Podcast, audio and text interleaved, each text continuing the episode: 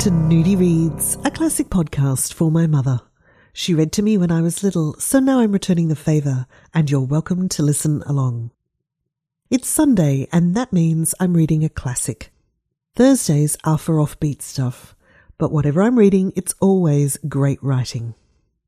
Tonight, I'm reading The Diary of a Nobody, a classic English literary work from the very late 19th century, 1888 to be precise, in London, by the brothers George and Weedon Grossmith.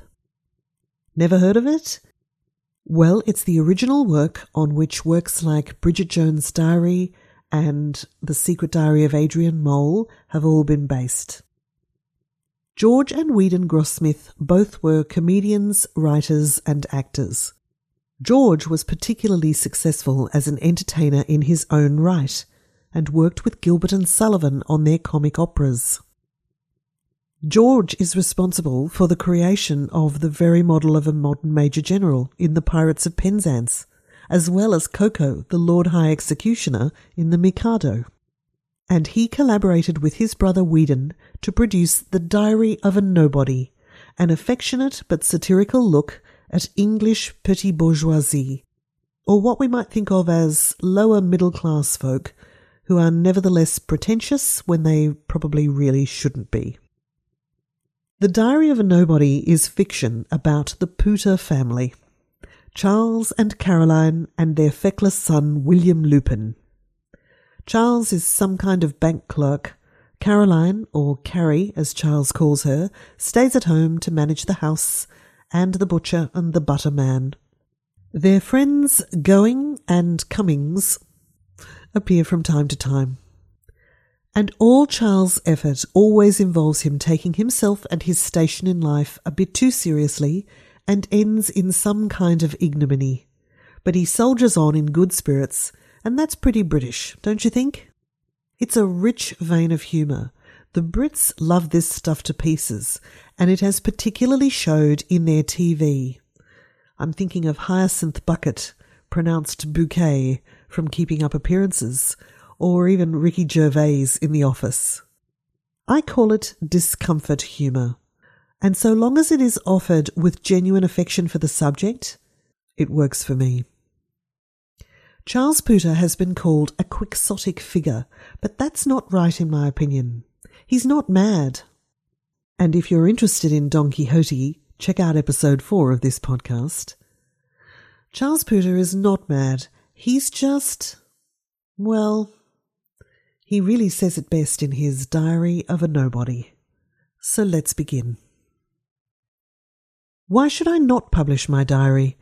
I have often seen reminiscences of people I have never even heard of, and I fail to see, because I do not happen to be a somebody, why my diary should not be interesting. My only regret is I did not commence it when I was a youth. Charles Pooter, The Laurels, Brickfield Terrace, Holloway, London. November 18. Woke up quite fresh after a good night's rest and feel quite myself again. I am satisfied a life of going out in society is not a life for me. We therefore declined the invitation which we received this morning to Miss Bird's wedding. We only met her twice at Mr. James's, and it means a present. I told Sarah not to bring up the blancmange again for breakfast. It seems to have been placed on our table at every meal since Wednesday. In spite of my instructions, that blancmange was brought up again for supper. To make matters worse, there had been an attempt to disguise it by placing it in a glass dish with jam around it. Carrie asked Lupin if he would have some, and he replied, No second-hand goods for me, thank you. I told Carrie when we were alone, if that blancmange were placed on the table again, I should walk out of the house. April 4. Tradesmen still calling. Carrie being out, I arranged to deal with Horwin, who seemed a civil butcher with a nice clean shop. Ordered a shoulder of mutton for tomorrow to give him a trial. Carrie arranged with Borset, the butterman, and ordered a pound of fresh butter and a pound and a half of salt ditto for the kitchen and a shilling's worth of eggs. In the evening, Cummings unexpectedly dropped in to show me a pipe he had won in a raffle, and told me to handle it carefully, as it would spoil the colouring if the hand was moist. He said he wouldn't stay, as he didn't much care for the smell of paint, and fell over the scraper as he went out. Must get the scraper removed, or else I shall get into a scrape. I don't often make jokes. April 5. Two shoulders of mutton arrived, Carrie having arranged with another butcher without consulting me. Gowing called and fell over the scraper coming in. I must get that scraper removed. April 6. Eggs for breakfast. Simply shocking. Sent them back to Borset with my compliments, and he needn't call any more for orders. Couldn't find umbrella, and though it was pouring with rain, had to go without it. In the evening, hearing someone talking in a loud voice to the servant in the downstairs hall, I went to see who it was, and was surprised to find it was Borset, the butterman, who was both drunk and offensive. Borset, on seeing me, said he'd be hanged if he would ever serve city clerks any more. The game wasn't worth the candle. I restrained my feelings and quietly remarked that I thought it was possible for a city clerk to be a gentleman. He replied he was very glad to hear it and wanted to know whether I'd ever come across one, for he hadn't. He left the house slamming the door after him, which nearly broke the fanlight, and I heard him fall over the scraper, which made me feel glad I hadn't removed it. When he had gone, I thought of a splendid answer I thought to have given him. However, I'll keep it for another occasion. April 7. Being Saturday, I looked forward to being home early and putting a few things straight. But two of our principals at the office were absent through illness, and I did not get home till seven. Found Borset waiting. He had been three times during the day to apologize for his conduct last night. He said he was unable to take his bank holiday last Monday and took it last night instead. He begged me to accept his apology and a pound of fresh butter. He seems, after all, a decent sort of fellow, so I gave him an order for some fresh eggs, with a request that on this occasion they should be fresh. April 8. After church, the curate came back with us.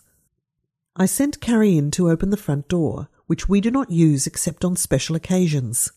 She could not get it open, and after all my display, I had to take the curate, whose name I just didn't catch, round to the side entrance. He caught his foot in the scraper and tore the bottom of his trousers. Most annoying. After dinner, went to sleep. Took a walk around the garden and discovered a beautiful spot for sowing mustard and cress and radishes. Went to church again in the evening. Walked back with the curate. Carrie noticed he had got on the same pair of trousers, only repaired. He wants me to take round the plate, which I think a great compliment. April 29. I'm getting quite accustomed to being snubbed by Lupin, and I don't mind being set upon by Carrie because I think she has a certain amount of right to do so. But I do think it hard to be at once snubbed by a wife, son, and both my guests. Gowing and Cummings had dropped in during the evening, and I suddenly remembered an extraordinary dream I had a few nights ago, and I thought I would tell them about it. I dreamt I saw some huge blocks of ice in a shop with a bright glare behind them. I walked into the shop and the heat was overpowering. I found that the blocks of ice were on fire. The whole thing was so real and yet so supernatural, I woke up in a cold perspiration. Lupin, in a most contemptuous manner, said, What utter rot! Before I could reply, Gowing said there was nothing so completely uninteresting as other people's dreams. I appealed to Cummings, but he said he was bound to agree with the others, and my dream was especially nonsensical. I said it seemed so real to me. Gowing replied, Yes, to you perhaps, but not to us. Whereupon they all roared. Carrie, who had hitherto been quiet, said, He tells me his stupid dreams every morning nearly. I replied, Very well, dear. I promise you I will never tell you or anyone else another dream of mine the longest day I live. Lupin said, Hear, hear, and helped himself to another glass of beer. The subject was fortunately changed, and Cummings read a most interesting article on the superiority of the bicycle to the horse. And that's where we'll leave it tonight.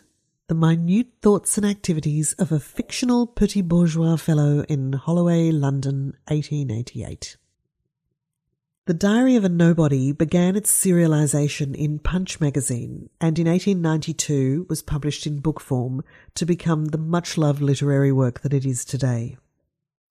I hope I've given you a sense of how charming this work is. Do get it if you get a chance. These days, people don't seem to keep diaries. They journal. Yes, journaling as a verb. The practice of capturing what's on your mind daily, the comings and goings of your life, if you will, so you can free up brain space with purpose and productivity. What do you think would have been on the mind of an actual person living in London in 1888? If we could look at some real diaries, what would they all have been recording? Some folks would have gone to see Gilbert and Sullivan's The Mikado, performed by the D'Oyly Carte Opera Company and playing at the Savoy Theatre. And they would have expressed how much joy and laughter they experienced at that show. Others would be pale with fear, reading about Mary Ann Nichols, Annie Chapman, Elizabeth Stride, Catherine Eddowes, and Mary Jane Kelly, the canonical five victims in 1888 of Jack the Ripper. Join me next time when I read real time newspaper reports about the Ripper's barbarous acts. Till then, take care. It's slippery out there. And thanks for listening to Moody Reads.